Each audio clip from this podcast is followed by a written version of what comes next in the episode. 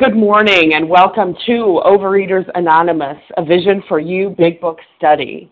My name is Christy and I am a recovered compulsive overeater.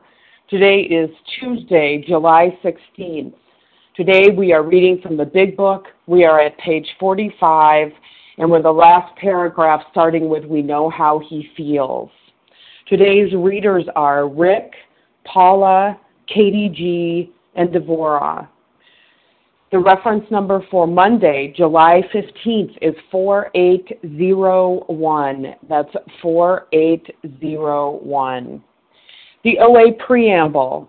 Overeaters Anonymous is a fellowship of individuals who, through shared experience, strength, and hope, are recovering from compulsive overeating. We welcome everyone who wants to stop eating compulsively. There are no dues or fees for members. We are self supporting through our own contributions, neither soliciting nor accepting outside donations. OA is not affiliated with any public or private organization, political movement, ideology, or religious doctrine. We take no position on outside issues. This meeting's primary purpose is to abstain, to recover from compulsive overeating, and to carry this message of recovery to those who still suffer. Our sole purpose, OA's fifth tradition states, each group has but one primary purpose to carry its message to the compulsive overeater who still suffers. At a Vision for You Big Book study, our message is that people who suffer from compulsive overeating can recover through abstinence and the practice of the 12 steps and 12 traditions of Overeaters Anonymous. I will now ask Philomena to read the 12 steps, please.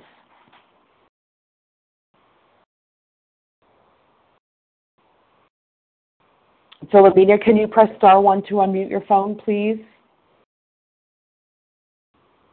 Good morning, Vision for You. Uh, my name is Philomena a recovered compulsive reader, the 12 steps. 1. We admitted we were powerless over food, that our lives became unmanageable. 2. Came to believe that a power greater than ourselves could restore us to sanity. 3. Made a decision to turn our will and our lives over to the care of God as we understood Him. 4. Made a searching and fearless moral inventory of ourselves. 5. Admitted to God, to ourselves, and to another human being the exact nature of our wrongs. Six, we're entirely ready to have God remove all these defects of character. Seven, excuse me, sorry. Seven, humbly asked Him to remove our shortcomings.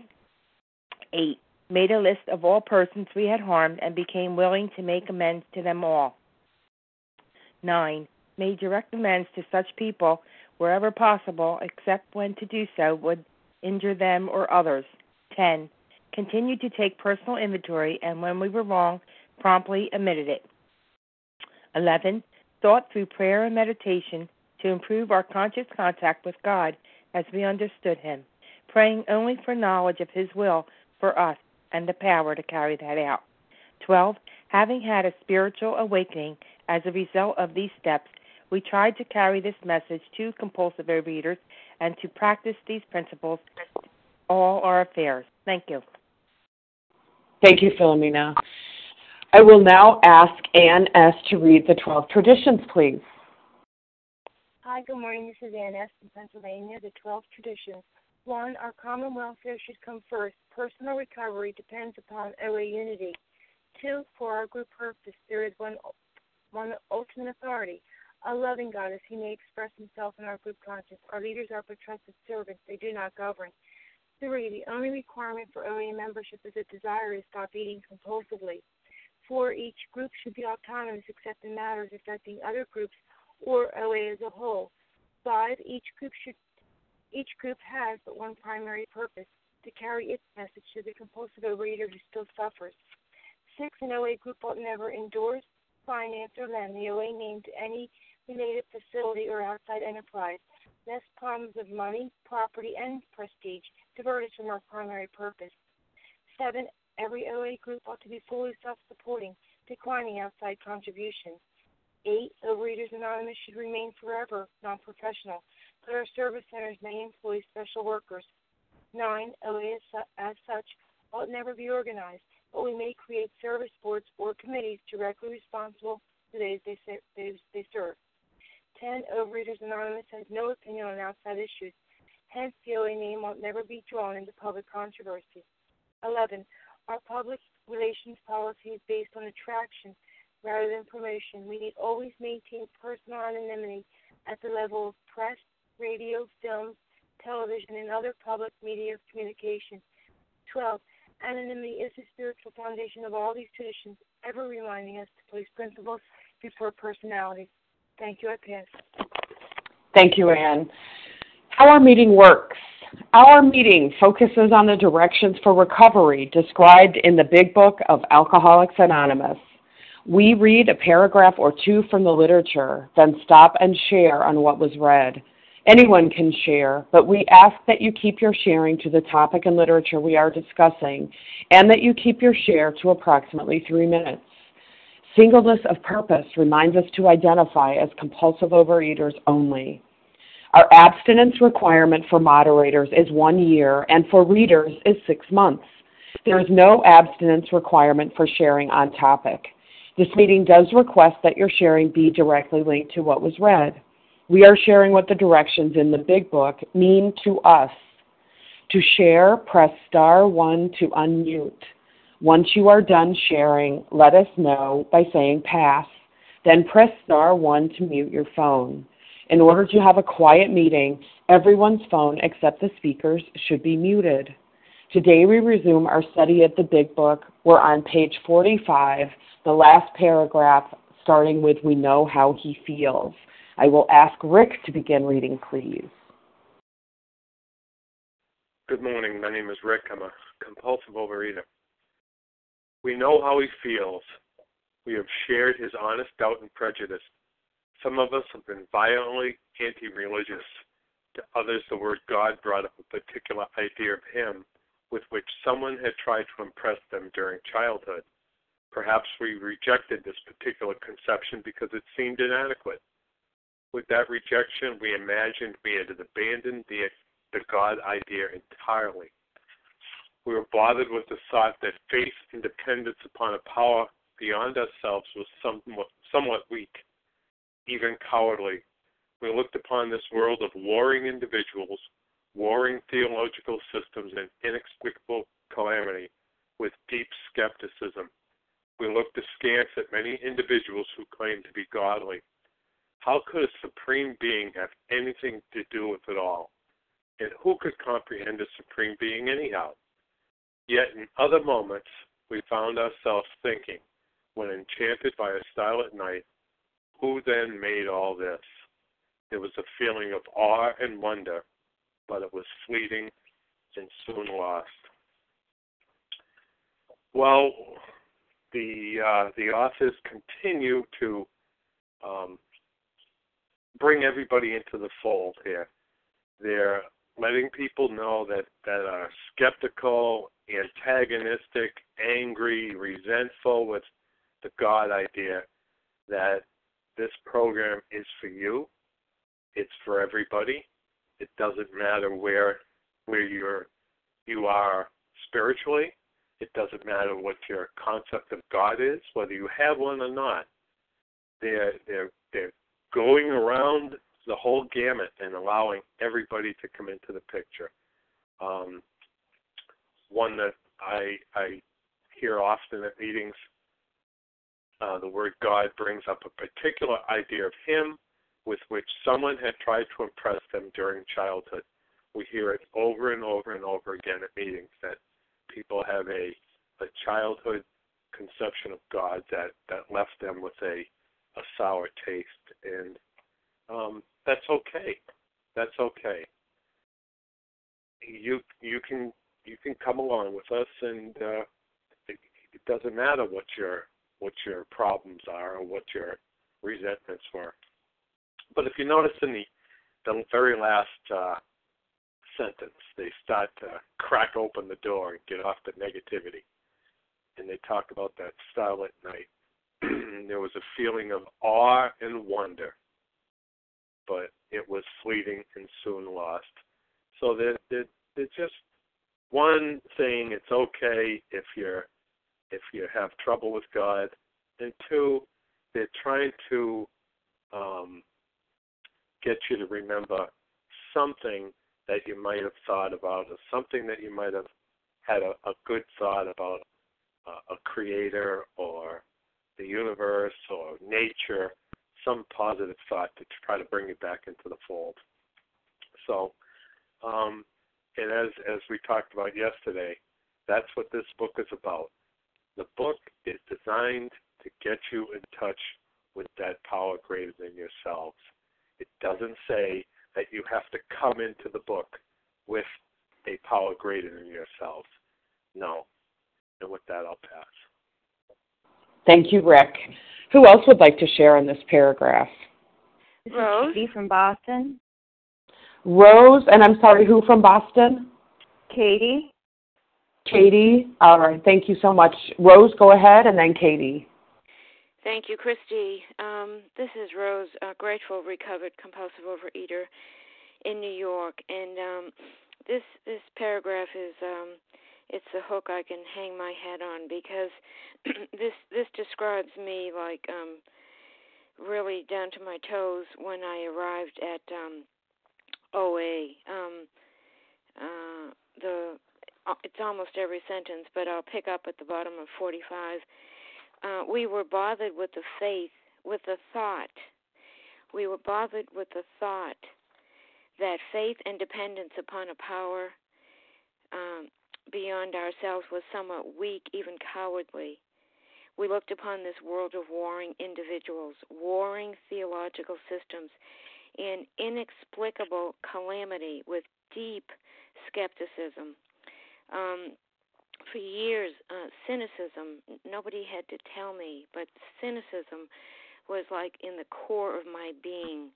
Um, and and it's it's not the the uh, the value of of identifying in here for me is that with this um, with these core beliefs in me, uh, skepticism, and and these beliefs that are described so not eloquently, but so um, exactly in this paragraph to get somebody like myself to be able to read this and uh, once the food was down to read it with a mind that was separated from the substance and to say my god this is exactly and the thing that that took place for me in the recovery is that the biggest thing that came up in my own fifth step with my resentment against God, which there were so many resentments, and the main resentment was where was He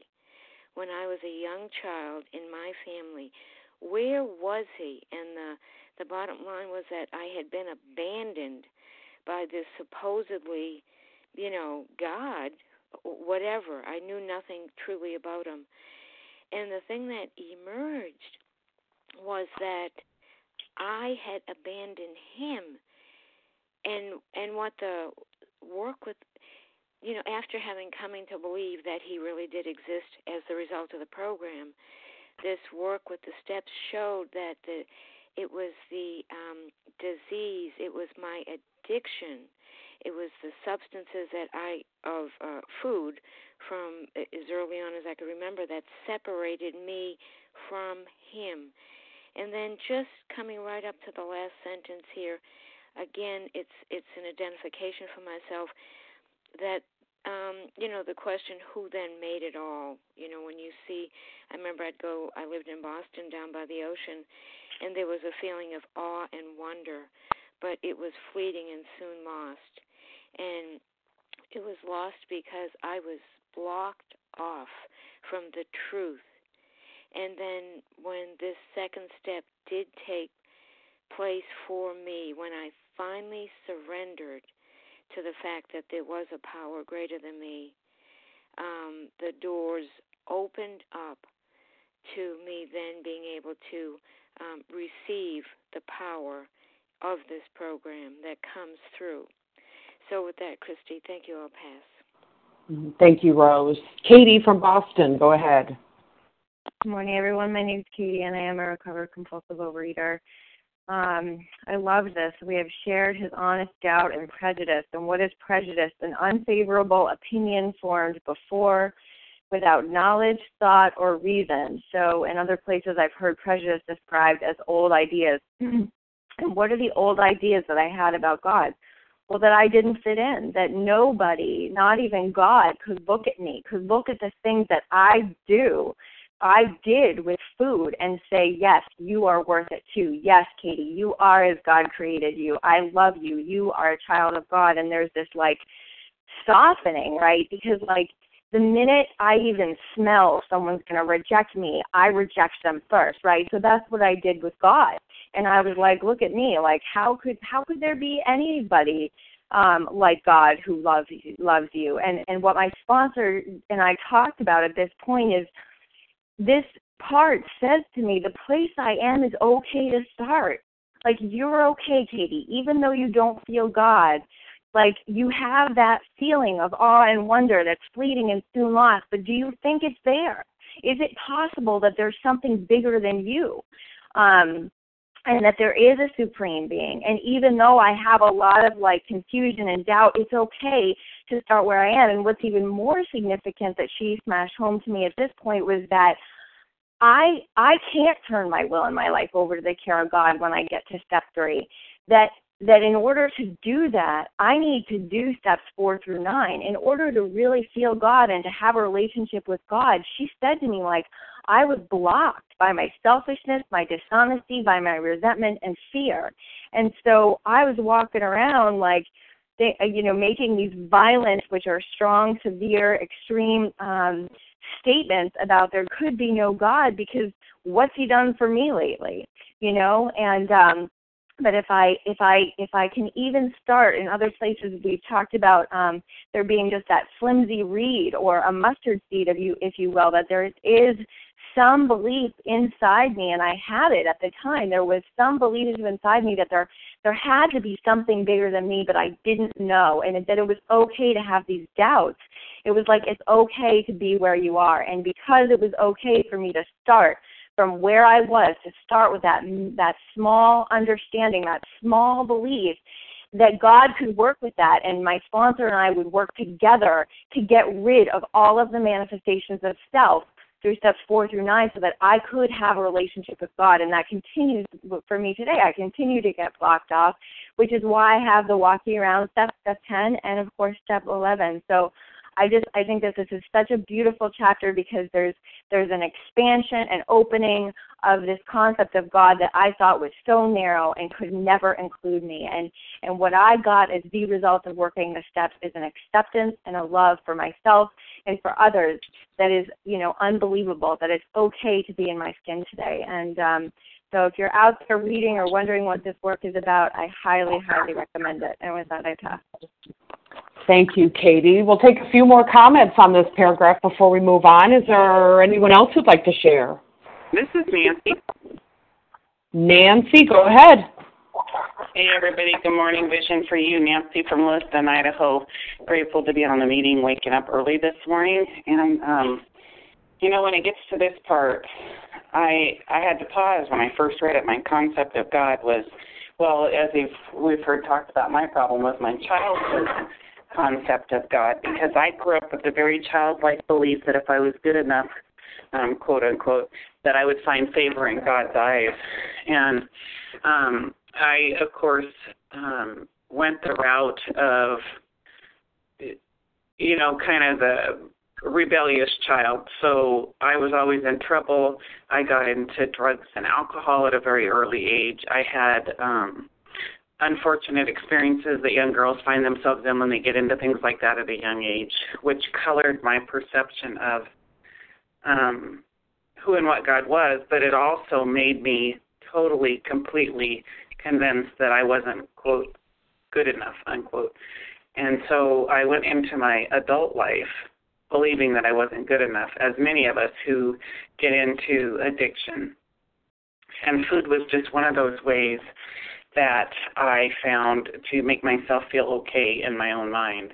And what it did, though, as we know now, is every time I shoved food, alcohol, or any um, substance, mind altering substance into my system, it separated me even more from God. So when I first heard the concept of, you know, that this was a spiritual solution, I almost felt doomed all over again because I thought, oh no, you know, what am I going to do? And I kept, I was constantly encouraged to find my own conception of God. But then again, I went back to that childhood belief I can't, that's sinful, you know, whatever that means, I can't do that. Who am I to say who God is or what God is? And I really, um, you hear the phrase um, for the gift of desperation. I am grateful for the gift of desperation because it brought me to the point where I kind of said, What the hell? I mean, I'll give it a try. And I came up, my sponsor had me write out who and what I needed God to be for me. And I wrote out this list. And what happened down the road, it didn't happen. I've had I've had a profound spiritual experience before, like Bill W. And I've also most of them have been the educational variety. So this concept of God that I developed for myself developed um, like the educational variety over a period of time. It was a spiritual awakening, not necessarily a spiritual experience. And so, but what I found out is that who and what I needed God to be is exactly who He had been all along. And all I needed was that open mind and a willingness to set aside my old ideas, my perceptions of who and what He was, and let Him reveal Himself to me in a way which was nothing short of miraculous. Um, today, He is a loving, forgiving, compassionate, patient, being that gives me everything I need on a one day, 24 hour basis at a time. I surrender to Him in the morning, and He continues to be faithful to reveal Himself to me one day at a time in a way that allows me to live in recovery. And with that, I'm forever grateful. So if you have those kind of same ideas, those beliefs that you're not good enough, um, my prayer and my hope is that you reach that gift of desperation that will allow you to just say, okay, what the hell, I'll give it a try, and be open to just allowing God to show you exactly who and what He really is. And so, with that, I'll pass. Thank you so much for allowing me to share. Thank you, Nancy. Would anyone else like to share on this paragraph? This is Meg. Melanie. Meg, and then Melanie. Go ahead, Meg. Thank you. This is Meg, very grateful, recovered compulsive overeater in Vermont. I'm just going to go to the very end of this paragraph. Yet in other moments we found ourselves thinking, when enchanted by a starlit night, who then made all this? There was a feeling of awe and wonder, but it was fleeting and soon lost. This my experience is for those of us who looked at the chapter We Agnostics and thought to ourselves, oh, I don't need that. I already have an experience that I've already had ex- experienced God. I already have a relationship with God. It's fine. I don't need to. I'm not an agnostic. Oh, I don't need that paragraph. but my this last sentence explains my relationship with God.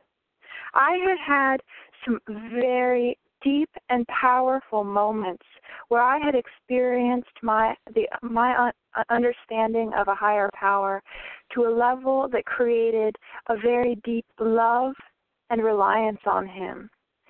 And in those moments I was in awe and I was totally floored by his power. And I knew that I loved him and I knew that I needed him. But those moments, they were fleeting. And in between those moments, I would try to pray to my higher power. I would try to pray to God.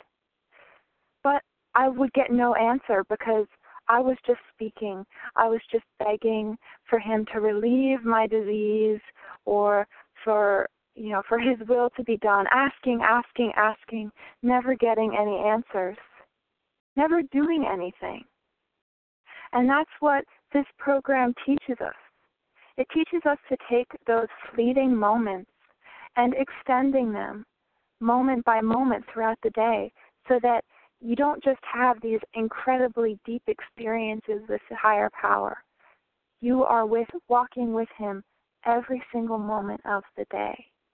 And that is what first attracted me to this program.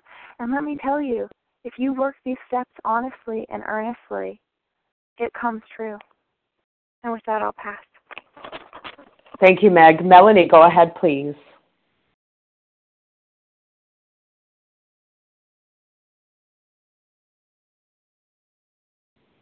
Melanie, can you press star one to unmute your phone?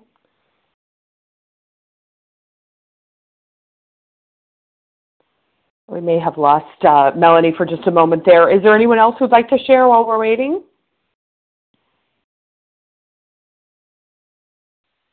This is Leah. Leah, go ahead. Thank you. Thank you so much. I just wanted to focus in on uh, a couple of statements here. It says, We looked upon this world of warring individuals, warring theological systems, and inexplicable calamity with deep skepticism. And of course, skepticism means doubt, a doubting attitude or state of mind, a philosophical doctrine which uses doubt to discover truth. Um, you know, what the program of recovery did was, uh, you know, through the process, through these action steps, um, put me in right relationship with God, with self, and with others. How how did it do that? Well, in steps one, two, and three, it put me in proper position uh, with God, even though I couldn't answer the question, who was God, where was God, you know, I couldn't uh, to clearly define him, but through those first three steps, it the the big book taught me, uh, you know, whoever your God is, Leah, it's not you. You know, you're God. You are not uh, a power greater than yourself. Um, you know, so it put me in right position. You know that there is a God and I'm not it. And through that process of steps one, two, and three, the surrender, the conclusion, uh, just the throwing myself at the program, it removed enough self will to enable me through these action steps to look in my mind with the help of a recovered sponsor to see what the problems really were. So three through steps four, five, six, and seven, I could find those things through the help of these action steps and begin to change them. The resentment, the fear, uh, you know, the selfishness that was blocking my view Uh, so through the action steps of four, five, six, and seven, it straightened out my mind enough, mentally enough in my head, and removed enough self will to allow me to look at things that I had done to others. And of course, that's steps eight and nine. So essentially, it was just, you know, removing these barriers. So I love that word looked we looked upon this world of warring individuals, warring theological systems, inexplicable calamity, and deep skepticism. We looked askance at many individuals who claimed to be godly. My vision was off. That's why, after the process, when you go through these steps on page 85, uh, in the middle of the page, it says, Every day is a day when we must carry the vision of God's will into all of our activities. So now I have an opportunity uh, for for new vision. You know, a vision for you, a new vision, a new pair of glasses, all alluding to the same idea that the po- program of recovery changes my point of view. It changes my mind through the submission and obedience of these steps and principles, it opens my mind enough to change my mind and cast aside those old ideas and old attitudes that used to govern me and allow me to now be governed by new attitudes and new ideas. So therefore I have a new vision. And it's not it's not merely Leah's vision, it's trying to align myself to have God's vision. So that's the process that the whole program offers all of us. And it's not done just by thought alone or just by praying alone. Uh, it is done through the application, the implementation of these steps. And with that, I pass. Thank you. Thank you, Leah. Melanie, go ahead, please. Hi, thank you. Melanie, recovered compulsive overeater. Um, I um, I'm hesitating because the last person's share was very, very, very profound. Mine is um, just a step before that, talking about barriers. And I wanted to, when I was going to share, but I got dropped off my own phone call, um, was to focus on we know how he feels.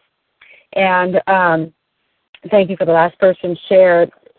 When I looked at this and read this, there was an ability or something that came over me to be able to melt because my position has always been you don't know how I feel.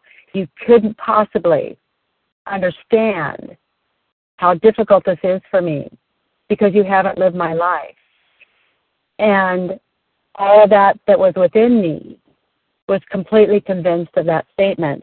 And when this very, very, very first sentence came, we know how you feel. It was almost as if they had turned around from me, looking out to to the vast amount of people still out there saying, "We know how he feels. We know," because there was 100 people that had been absolutely cast aside, cast away, cast off by society as lost, had recovered. And then by this fourth um, edition book, when it came out in 1976, the, the, edition I had, they had 100,800 groups.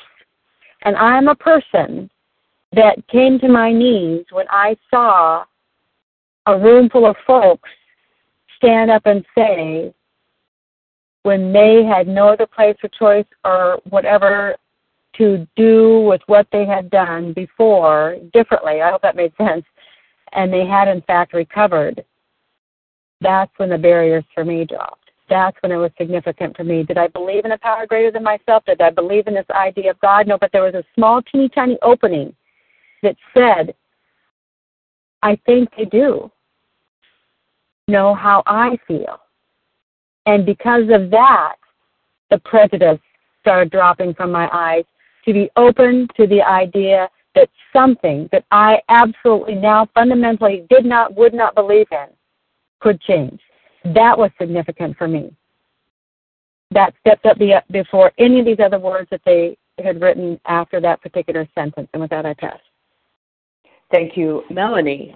Let's move to the next paragraph. Paula, will you please read that for us? This is Paula, recovered compulsive overeater. Yes, we of agnostic temperament have had these thoughts and experiences. Let us make haste to reassure you.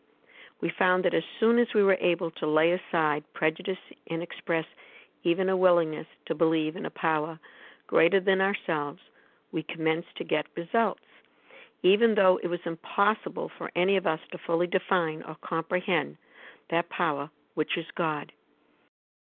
You know, in the beginning, it brings you in as was clearly stated when we read the first part, we know how he feels. And now we say, yes, yes. We have agnostic temperament. Not, no, I haven't a clue what you're talking about. Oh, I have a clue. Many have had these thoughts and experiences. That was written in the paragraph before.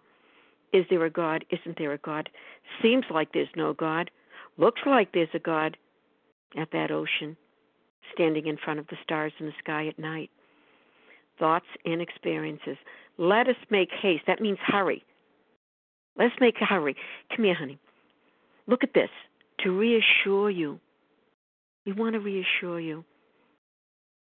Don't we all need that?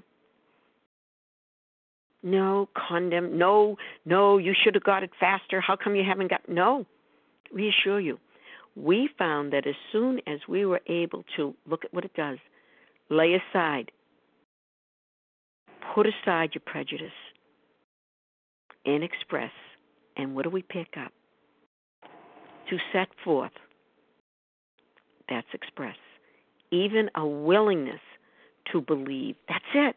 Not even a believe.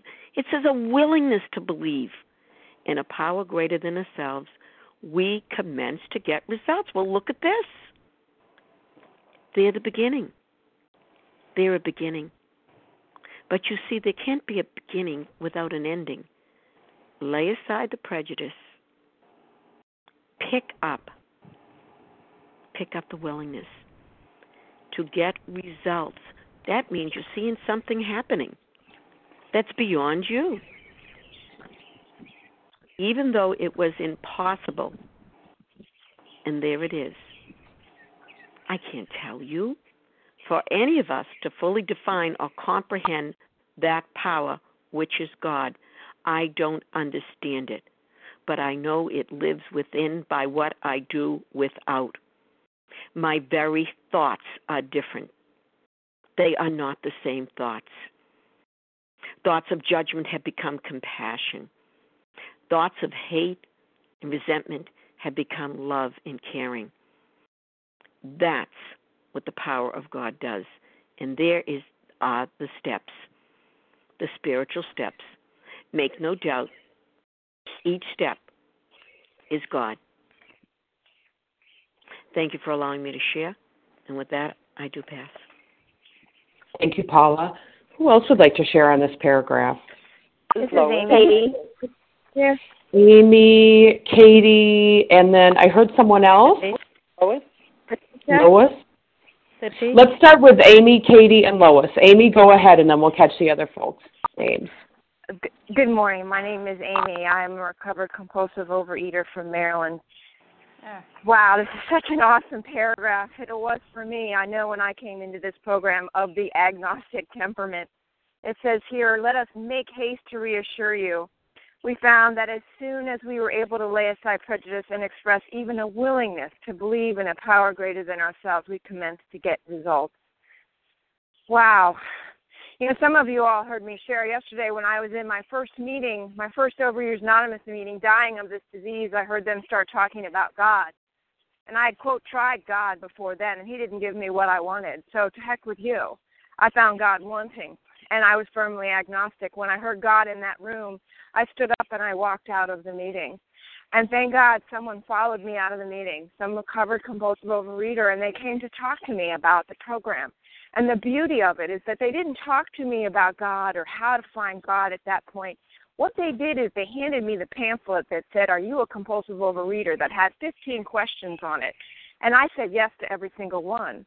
What she reinforced to me was the how of the program, being honest, open, and willing. She said, Can you honestly concede that you can do this on your own anymore? And I could not. I could honestly know that. I honestly knew that I could not stop eating. And she said, Well, could you be open to a different way? Could you submit to this program? Would you be willing to do something different? Would you be willing? Would you be willing? And knowing that I could not, could not stop eating, I was willing at that point. As they say in step one, John Barleycorn, Sara Lee was the best advocate because I could not stop eating. So here I was. I was willing. I stood at the turning point. I was able to ask, at least for the in complete abandon, for this program to work, and that I would be willing to work it. Willingness indic- was it indicates action. Is an indicative of action, so that I knew that I wasn't going to go back. I didn't want to go back. I was terrified of going back, but I was willing to step forward. I couldn't de- define God at that point.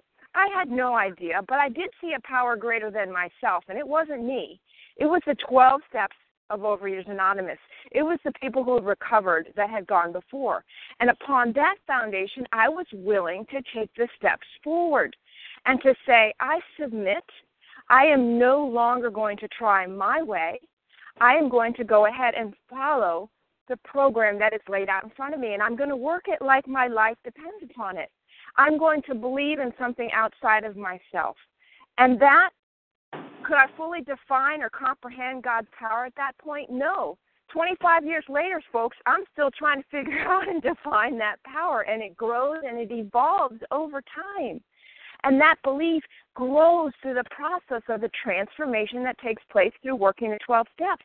But all I needed, I mean, what a relief to read that paragraph to say, it's okay.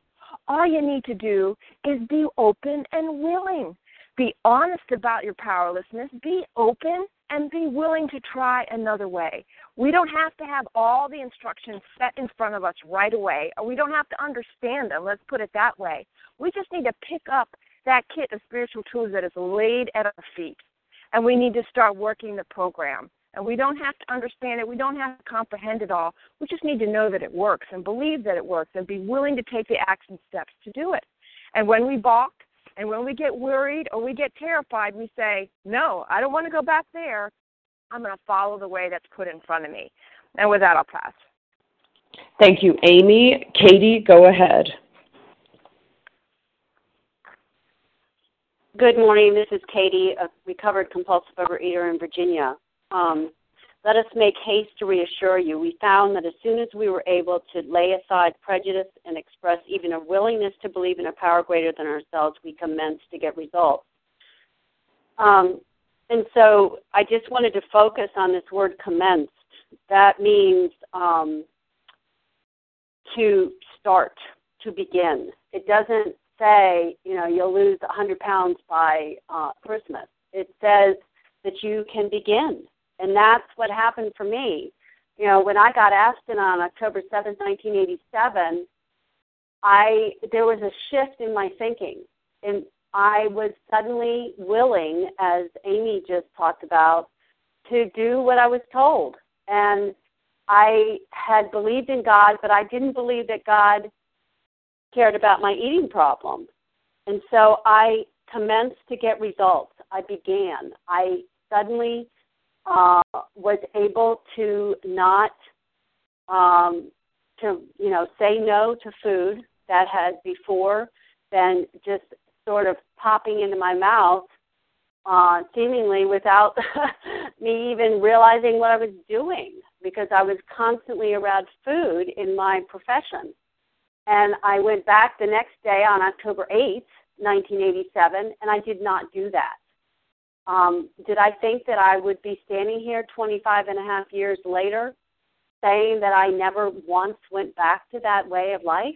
No. I had absolutely no idea that I had made this beginning, but I had.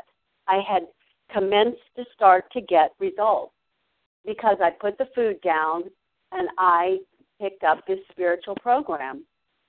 And, you know, I didn't have to understand it all. I didn't have to, um, you know, understand everything that was going to happen to me. And that was also part of my surrender is that I stopped worrying about it. I stopped saying, well, what about this? Well, what about that? But, but, but, you know, I was full of, you know, as as uh, Melanie shared earlier, you know, if you well, if you understood my life, then you know you'd understand why it's so hard for me. That all stopped. All I did was stop the the madness in my head of of uh, talking myself out of working this program. And it is work. It doesn't happen by itself. You know, I do take action every day. I don't uh, leave, you know, everything in someone else's hands of how I'm going to get my abstinent food. But I'm no longer obsessed with my abstinent food. Um, and, you know, I commenced, I began to believe that there was a power greater than myself that would restore me to sanity. And that's all it takes. It doesn't take, you know, having a PhD in religion to work this program. All it takes is an ounce of willingness. And with that, I'll pass. Thank you, Katie. Lois, go ahead. Hi, good morning, everyone. This is Lois, recovered compulsive overeater in Massachusetts, and I wanted this is you know this is such a rich um, paragraph. Um, I wanted to comment on as soon as I was willing to set aside my prejudices, um, and and for me, uh, when I think back to to how that applies to me, it, it really isn't very hard to remember, you know, how disease had um, had kicked the you know what out of me. And for 30 years, I've been trying all my own ways. You know, I I was brought up to believe in God, which, you know, what what that that was just a statement. I, I never even I never even gave it any time to think about what that meant to me. I never thought about it. I said, "Oh yeah, there's a God, just like there's stars, there's sky, there's that." You know, but it was never anything that I could ever go to. Um, I had no trust. Uh, you know, the disease in my family had taught me that you know there's, you know, just if you want something done, you do it yourself. And I became very, very good at that. You know, I became very very uh, successful in all areas of my life. I, I I could accomplish whatever I tried to do. And um, the only thing I could not do is I could not stop eating compulsively, no matter what I did. And and it did a job on me, so that when you know when i when i was willing you know when i when i came into my life where i i was willing i had i had surrendered my own way you know and i heard you know i heard the big book and and they said to me that you know if you will just open the door just a little bit that you you know that that is all we ask and for me after after 30 years of trying to do this myself i heard that. And I, for the first time i heard it with my heart. I heard it years and years in my head, but then I heard it in my heart, and and I knew for some reason or other I I you know it was like that slim reed. God presented a slim reed to me, and um, I visualized that today. But it all of a sudden there was a shift in my b- belief, and and I had a little hope, and I began to move. For, I knew I was moving forward, you know, and it was God's grace for me and and I was going to move forward where I stopped thinking about trying to do the food, trying to do this myself, trying to stop, trying to stay stopped, and I began to begin to think uh, how this is how I'm going to do it. I'm going to work these steps with a recovered sponsor, and and from that day forward, you know, my life changed dramatically, like everyone on this line has mentioned. But for me, it was, you know, I if I I would have gone anywhere. If somebody had told me, take all your clothes off and stand in the middle of Boston, and it'll help you to, st-, I would have done that because I was given the gift of desperation. You know, it took a lot for me. I was very, you know, I was self confident. I could do this. I'm successful. I don't need it like you guys do. But the disease had done its job on me. Um, and in simple terms, I came. I came to Overeaters Anonymous. I came to Big Book Step Study. I came to, you know, um, I, I I started to open the door just a little. I was willing to believe, like everyone else has said. I'm still. I have a wonderful relationship with God today for myself, and it's a conscious one. God is in my heart, and when He's in my heart, well, you know, He's He's there. He's there, and wherever I am, He is. And and I came. I came to and I came to believe. So it's it's it's a process. Came came to came to believe, and with that I pass. Thank you, Lois. Uh, this is Christy, and I'm a recovered compulsive overeater. And uh, you know, my disease kept me in the spin cycle for years. I came to OA in 1994, and from 1994 until 1999. I spun around on two ideas. One of them was my food plan, and the other one was um, my concept of a power greater than myself. And, you know, as I spun around on those two things, um, you know, thought about what my higher power should be. You know, should I call my higher power God? Should I spell it with a capital G? Should it be a goddess? Should it be a spirit of the universe? you know, what should my concept of God or this higher power be? You know, the same way I thought about whether or not I should eat sugar or whether I shouldn't, or, you know, maybe I should be a vegetarian or go on a macrobiotic diet. You know, both of those things, both of those things kept me in the food. Both of those things kept me in the food, spinning around and around and around because you know until I could figure out both of those things, I was just gonna you know be over here by this box of donuts, and that was the way my recovery looked. And I sat in meetings weekly in circles. Um, you know, talking about these things, you know, not talking about anything else because my recovery had not moved beyond me. You know, my recovery had not moved beyond me. My disease, however, was progressing um, you know, uh, very well, thank you. And, uh, you know, as long as my disease could have me spinning around in that, there was no way. I didn't have a chance of recovering. I didn't have a chance, you know, as long as I was trying to figure these things out. And it wasn't until, you know, I finally left OA um, for two years of you know, no meetings and no sponsor and no nothing except for horrible relapse. And I don't know any good relapse, but horrible, horrible, horrible. And uh, I got pretty desperate. I got pretty desperate. And so when I came back to OA in 2001, you know, you I don't care what you wanted me to do. I don't care what you wanted me to do. Um, I too was given that, you know, that gift of desperation. No one could have handed that to me. I had to get that on my own, and uh, you know, I, it didn't matter what people said at that point. You know, I mean, the the hoop was really wide, as it says in the 12 and 12. I all I had to all I had to believe was that I could not solve my problem and that was very clear to me that I could not solve my problem. And uh, it got to it got so bad that I was even willing to give up trying to figure out what my plan of eating should be. You know, I let professionals help me with that. So, you know, thank goodness um, that was all I needed, and it was really pretty simple. And uh, my disease had done its job, and uh, for that I'm grateful. And I have not found it necessary to pick up the food not once, not once since September 9th of 2001, and uh, I am grateful for that. And with that, I'll pass. Is there anyone else? We've got time for a couple more um, shares on this particular paragraph. Anyone else? Hello. This is Patricia. May I share? Patricia. Sheila. Patricia and then Sheila. Patricia, go ahead, and if we have time, we'll get to you as well, Sippy. So Patricia, Sheila, and then Sippy. Go ahead, Patricia. Hi, this is Patricia um, from North Carolina. I just want to share on this piece that it says it was impossible for any of us to fully define or comprehend that power, which is God. When I read this, when I under, I mean, I have it writ, highlighted underlined in different colors, so I've gone over it a few times and I love it because it helps me to understand that nobody can define God, not even me.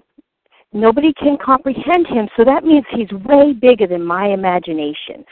So powerful that I can't even comprehend I can't comprehend him. So therefore when when I turn my life over and I turn my trust over, and then these little problems arise in my life, like oh, the electric bill's bigger than uh, than I thought it was going to be, or we got struck by lightning and things got broke, and oh, this happened or that happened. You know, my God is bigger. He, I can't even comprehend his his wealth and his love for me. So therefore, I am learning just to relax, take it easy, don't struggle, because God is in control. That's what this book is teaching me, that I am no longer in control of anything that goes on on this earth not even waking myself up, not even being able to see or breathe, or, you know, God is in every breath, and I practice and I practice this. And He is doing such marvelous things in my in me and in my life, but in me to where I don't need anything. I mean, it's it's so awesome. It's like I don't need money and I don't need this stuff because He's going to supply what I need and, and I'm learning to trust that because He, I cannot fully define Him, but I do know that my God, He is going to supply everything I need because I am His child. This big book tells me that that He is the Father, I am His child.